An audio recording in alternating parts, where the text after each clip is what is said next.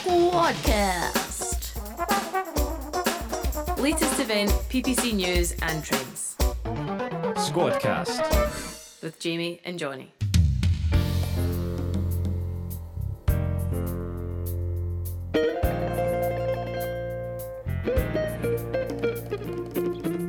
Hi there, and welcome to season two of the Squadcast. If you haven't listened before, the Squadcast is a podcast by the team here at Tag Digital that is jam packed with the latest trends, tips, insights, and developments from the world of event PPC marketing. My name's Jonny, and I'm a member of the paid social team here at Tag. And I'm Jamie, a member of the paid search team, and together we make up one of the squads that work on the event PPC campaigns here at Tag. The episodes that we've planned for this season are bigger and better than before, with guest hosts, interviews, roundtables, and much more. In this episode, we're going to run through seven ideas for marketing virtual, in person, or hybrid events. Squadcast. The Tag Digital podcast. Listen to the Squadcast on Apple Podcasts and Spotify. Squadcast. So, the first thing that I wanted to talk about is using on demand content for year round promotion. So, obviously, with the um, happenings of 2020, um, virtual events have become a lot more prevalent. Um, we're seeing that amongst all of our, our clients are running virtual events at the moment. Um, and these virtual events can help generate a huge amount of content that can be used all year round, um, both organically and through paid campaigns as well. So I think the key thing to, that we can do here is we can promote gated um, kind of evergreen content throughout the year um, through these paid and organic campaigns. Um, so if you have a virtual event running um, and you're obviously recording maybe keynotes or roundtable sessions, um, we can then put them behind some kind of paywall or behind things like lead generation forms and then pro- promote them throughout the year. Um, so the, the aim here would be to gather the data using lead gen forms either on, on the platform, so on Facebook, Instagram, or LinkedIn, or the form can be on the website directly.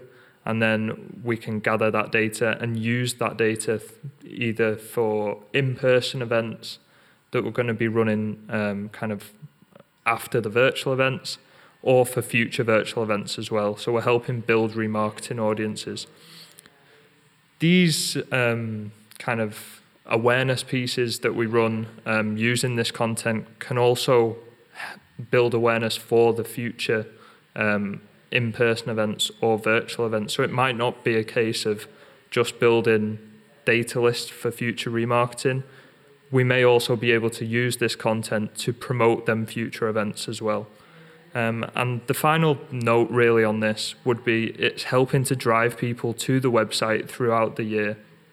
So we're never going to see um, the drop offs that we'd usually see with event campaigns. We, we might only get um, people going onto the website for a small portion of the year. So this can really help build kind of the 365 approach um, using that content throughout throughout the course of the, the year. Yeah, that's a really good point to start off there, Jonny. Um, the, the idea that I really wanted to kind of talk about first um, was um, something that we actually discussed just last week, um, based on how one of our clients came to us and asked us um, how to kind of promote their regional event that's traditionally regional in a physical form. Um, they've now transitioned to virtual and they want to be able to reach a wider audience out with that kind of traditionally regional um, audience that they currently have. So, for example, uh, if that event uh, relies lo- uh, traditionally on a loyal fan base from New York, um, it's going to be really hard for them to attract attendees from across the world for their virtual event uh, if nobody's ever heard of their event before. So, um, this idea will work really well for hybrid events as well, I think. But basically, what I came up with was the fact that you could run before you've even started any of your VisProm um, content or campaigns, run a like a, an awareness based campaign across the display and YouTube networks. Um, by doing this, you're kind of building a whole new batch of new data and getting qualified uh, users onto your website way before you've even started promoting the event. Um, so how do we do this? Um, we do it by using a combination of custom intent and Google's predefined or similar audiences. Um, we then push our ads out um, on a as wide a scale as you want to. So it can be even, for example, if it was just a New York-based event, you could go as wide as the US. Uh, or if if you wanted to go even further, you could go um, completely international. It's completely up to you. But what we do is we just get our ads in front of those qualified users from across the world. Um, we know they're interested in our event because of the way that we've defined the audiences. So it could be through custom intent, like I said, or through any of Google's predefined audiences. Um, just we'd only tend to use those if they are relevant to the event that we're promoting. And like I said, you can also use similar audiences. So you could um, that's kind of similar to how we use lookalike audiences on Facebook. It's kind of Google's equivalent. Um, you could target users who are similar to those in your remarketing pools at this current moment in time. Um, and I think these campaigns are great for kind of three reasons. First of all, because we're just using display and YouTube. Um, they're really cheap and really, really easy to scale. Um, you know, the, the display and YouTube networks are really wide um, and we can target at a massive scale uh, compared to search.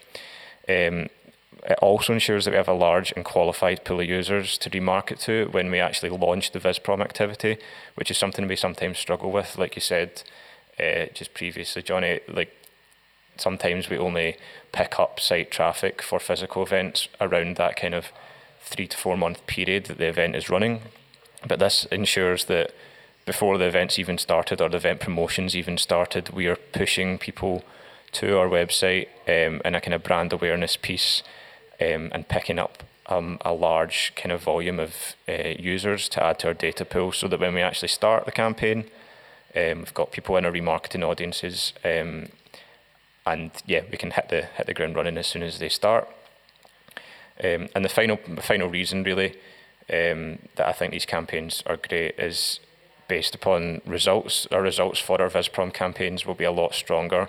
Uh, like I said, we've already done a lot of the groundwork in terms of generating new data for the website. So we'll then be able to just switch our remarketing campaigns on, for example, as soon as the campaign starts, and there'll be tons of qualified users already in there ready to convert um, from all across the world. So it's not just regional; it's all across the world, and that kind of that's kind of one of the ideas I had to combat that problem that the client came to us with the other day is just to start maybe brand awareness, thinking about brand awareness before you even start thinking about launching your VisProm campaign.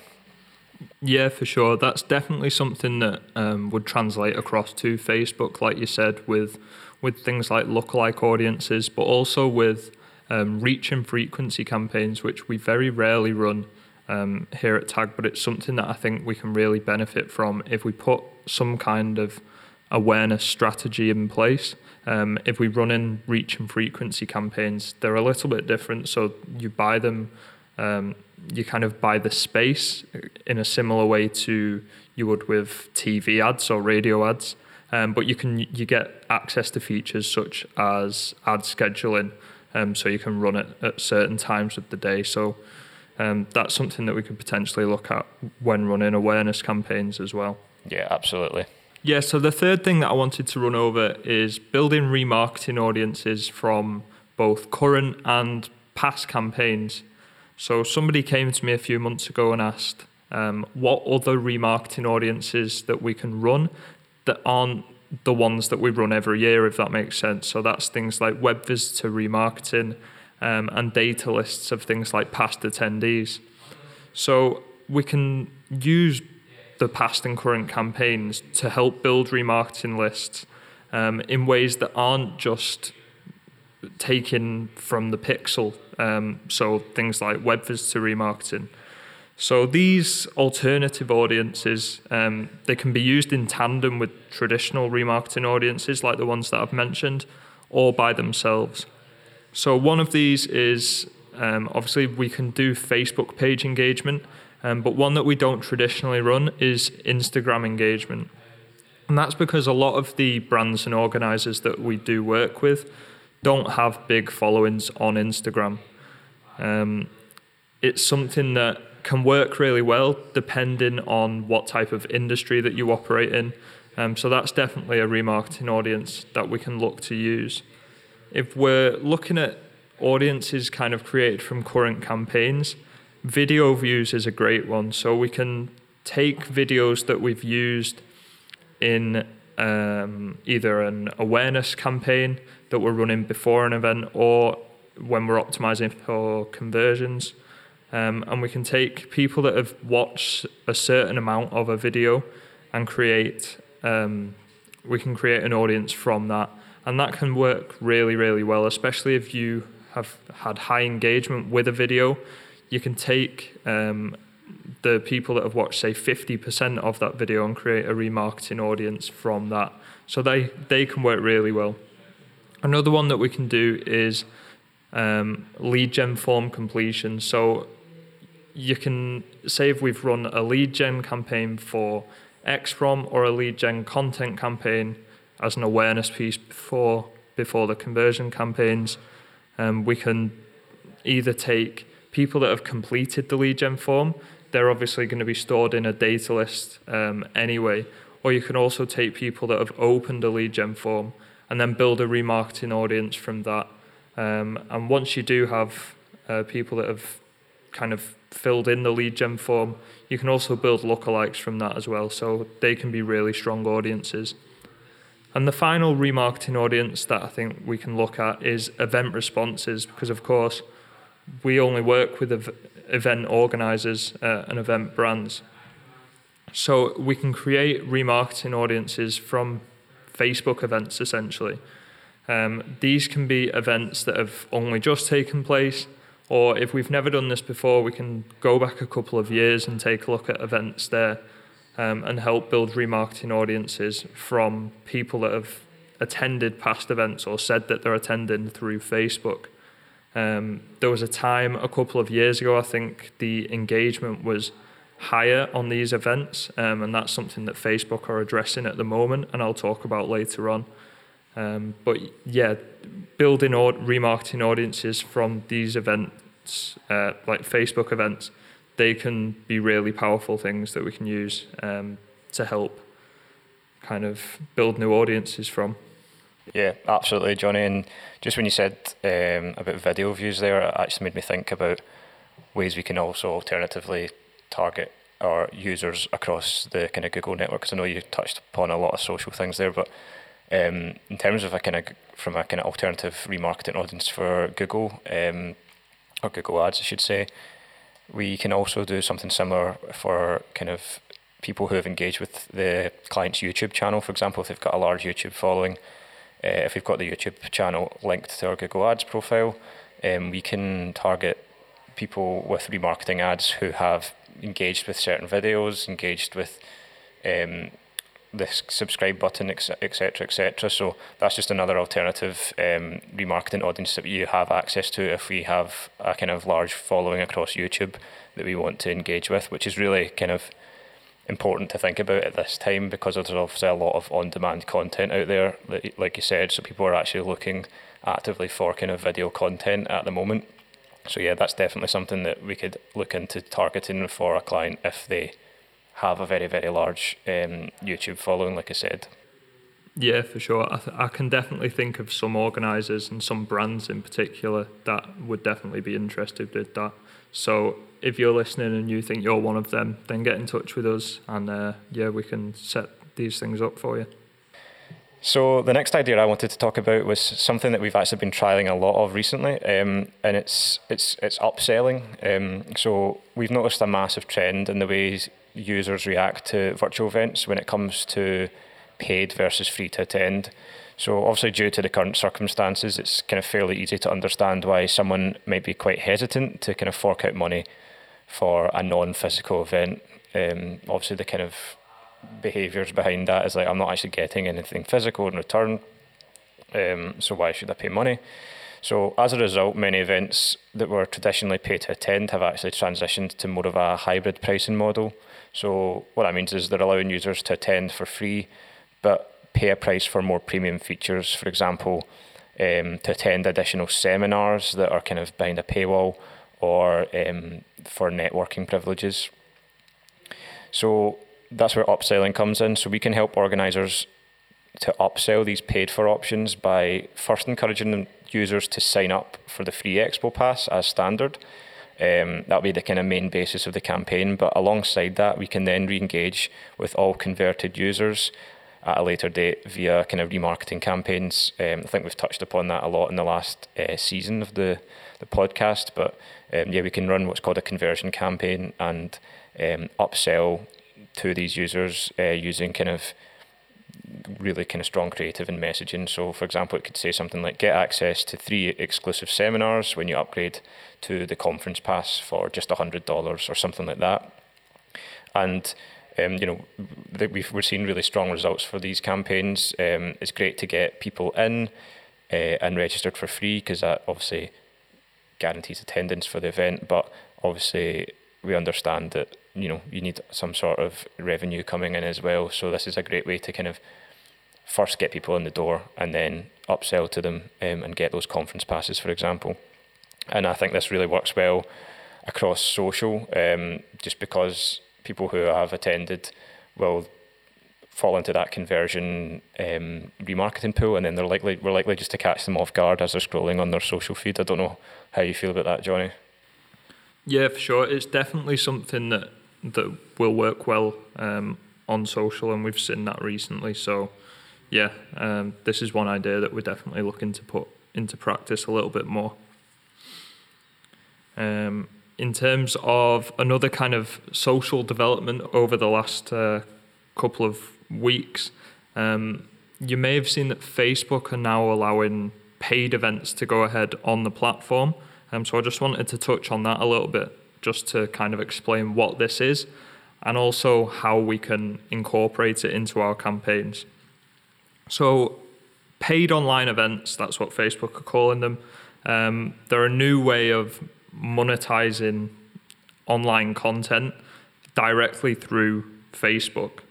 Um, so there'd be a one-off access charge that's collected um, when guests register to attend through Facebook, um, and then you would keep that money. Um, I think that's the case at the moment um, until I want to say the end of next year, but that may be incorrect. So you might want to check the Facebook website for that.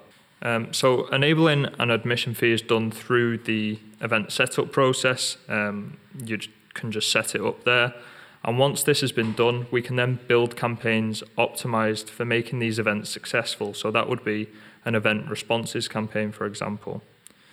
We can run the event responses ads to first, we can do it to increase awareness of the event, but then also help drive ticket sales. So the optimization goal for the campaign would be um, to get them event responses and the event registrations complete.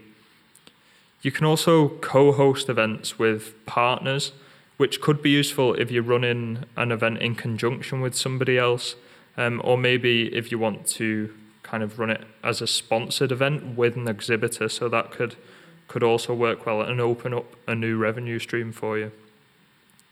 We can also use this data for future campaigns, like I spoke about earlier. So if you're running an in person event after this, we can target the virtual event attendees with ads. This can help us target users for the in person event that we may not have targeted before um, if they're in, for say, a location that we wouldn't usually target with the in person events. That's something that virtual events are great for. It's um, finding new areas that we can try and grow in um, and that we haven't targeted in the past. So that's something that we're really looking forward to on Facebook. I don't think you can do anything like that on Google at the moment, can you, Jamie? Uh, no, I wish I wish we could, but um, absolutely not, absolutely not. But that's definitely um, something that's really exciting um, coming from Facebook. But um, that kind of leads us on quite nicely to something that's quite exciting that's coming from Tag Digital. Um, it's kind of a new pack, uh, service that we've been packaging up over the last couple of months uh, during COVID. And it's our new service called Audience Extension, which is essentially like a new alternative to XProm that is more suited to the kind of virtual event side of things. Um, we will touch upon this uh, in a lot more detail later on in the season because we've got a, an episode kind of dedicated to it, to this kind of new service. Um, however, I definitely think it's worth mentioning as part of a kind of idea for advertising these new kind of virtual hybrid events. It's definitely something to to know to get out there and let you guys know that this is something that you should maybe consider. So. Uh, what exactly is it? It's a new service to sell to your exhibitors for your event. And what you're basically doing is you're offering exhibitors access to your event site traffic at an agreed upon CPM, so an agreed upon cost per thousand impressions. Um, and essentially, um, this allows the exhibitor to reach the live event attendees digitally all year round. So not just when the the event is itself is happening, but you can now sell the traffic all year round. And because the the remarketing pools that we use are now 540 days versus 30 days for this service, they have access to those users. Um, like I said, for 365 days of the year, and yeah, it's just a really great service.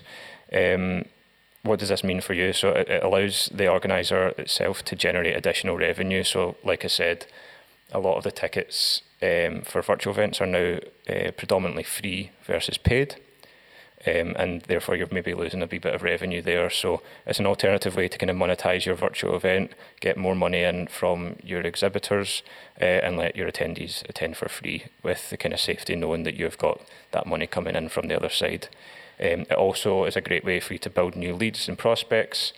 Um, and yeah, it just it's a it's a kind of ever rolling ball of um, just kind of bringing people in and uh, selling on that service. But as I said, um, we will touch upon this more in a kind of few weeks' time when we have our dedicated episode to it for the podcast. However, if you are interested or want to know more um, for the time being, just get in touch with us via the Tag Digital website or on either Jonny or myself's uh, email, which we'll provide at the end. Yeah, thanks, Jamie. I know that the response that we've had both from clients and also the response that clients have had from their exhibitors has been really strong so far. So that's something we're really excited to talk about. The final point that I wanted to run over um, is the more interactive social ads that we can use. Um, I know my stuff's been very social centric today, um, but that is the where all of my ideas are coming from at the moment. Um, so, in terms of what interactive ads are available, both Facebook and LinkedIn have interactive ad types that can help drive up engagement compared to your more traditional image ads, or in LinkedIn's case, text ads as well. So, if we start with LinkedIn, they've recently or, or semi recently um, introduced conversation ads, which are a more engaging and effective version of message ads, which are formerly known as InMail. So, conversation ads have multiple call to action links for an automated conversation, is what effectively it is. Similar to a chatbot that you'd find on a website or, or um, on Facebook as well. So this helps the user find the information that they need quickly, um, and you can then send the user off onto a specific page of the website, or you can get them to contact you directly um, using these conversation ads. So they're really, really good. Um, you can link out to various landing pages, so you're not limited to to go into one certain landing page. Um, and this can be really useful, for example, if you've got multiple passes that are available, so multiple tiers of passes that are available. Um, or if you're running XProm, VisProm, or sponsorship campaigns at the same time. So this is something that we haven't um, advised for a long time because there's not really a great way to do it, especially on search. I know that you're usually using very similar or the same keywords in some case. Um, but on LinkedIn, these conversation ads are now an option if you were running at the same time. Um, you could have the first kind of, uh, I'm not exactly what it's called, slide or the first question to the user. Um, that can be what are you what information are you looking for? Is it uh, exhibitor based, visitor based, based, or sponsor based? Um, and then you can send that user off in the right direction. So that is what LinkedIn has on offer. Um, Facebook also have their instant experiences ads. So these were formerly known as Canvas ads, um, but they have come quite a long way with a few new templates and things over the last 12 months. Instant experience ads are they're optimized for mobile, so they take up the whole screen on mobile, um, and they're pretty much an interactive um, slideshow or, or, almost like a carousel ad. Um, so users can swipe through um, a carousel of images, videos, um, products that you have, um, and in a similar way to the conversation ads, the user can kind of navigate the way through the ad to end up at the information where they want to be. Um, so these can be great in all the same ways um, as the conversation ads can, um, and you are you're not only being effective in sending the user to to the information that they want to find, um, but you're also driving up engagement, which can be really really effective. Squadcast. The Tag Digital Podcast. Your go to podcast for the latest event, PPC news, and trends. So that just about wraps up episode one of the new season. I think that we've covered some great stuff that sometimes gets overlooked when planning our events campaigns, and also some new things that we can do thanks to the current virtual events trend. If you're looking for more events PPC insight, then check out some of our other episodes from the last season, which are available on Apple Podcasts, Spotify, and most importantly, the Tag Digital website. You can find some great blogs and case studies on the website too, so be sure to check that out. Yeah, absolutely. Uh, just remember if you have any questions about anything that myself or Jonny have discussed during this episode, or just if you have any general inquiries, then feel free to drop us an email on either jamie at tagdigital.co.uk or johnny at tagdigital.co.uk, or as Jonny said, just get in touch via the Tag Digital website and we'll be more than happy to help you out.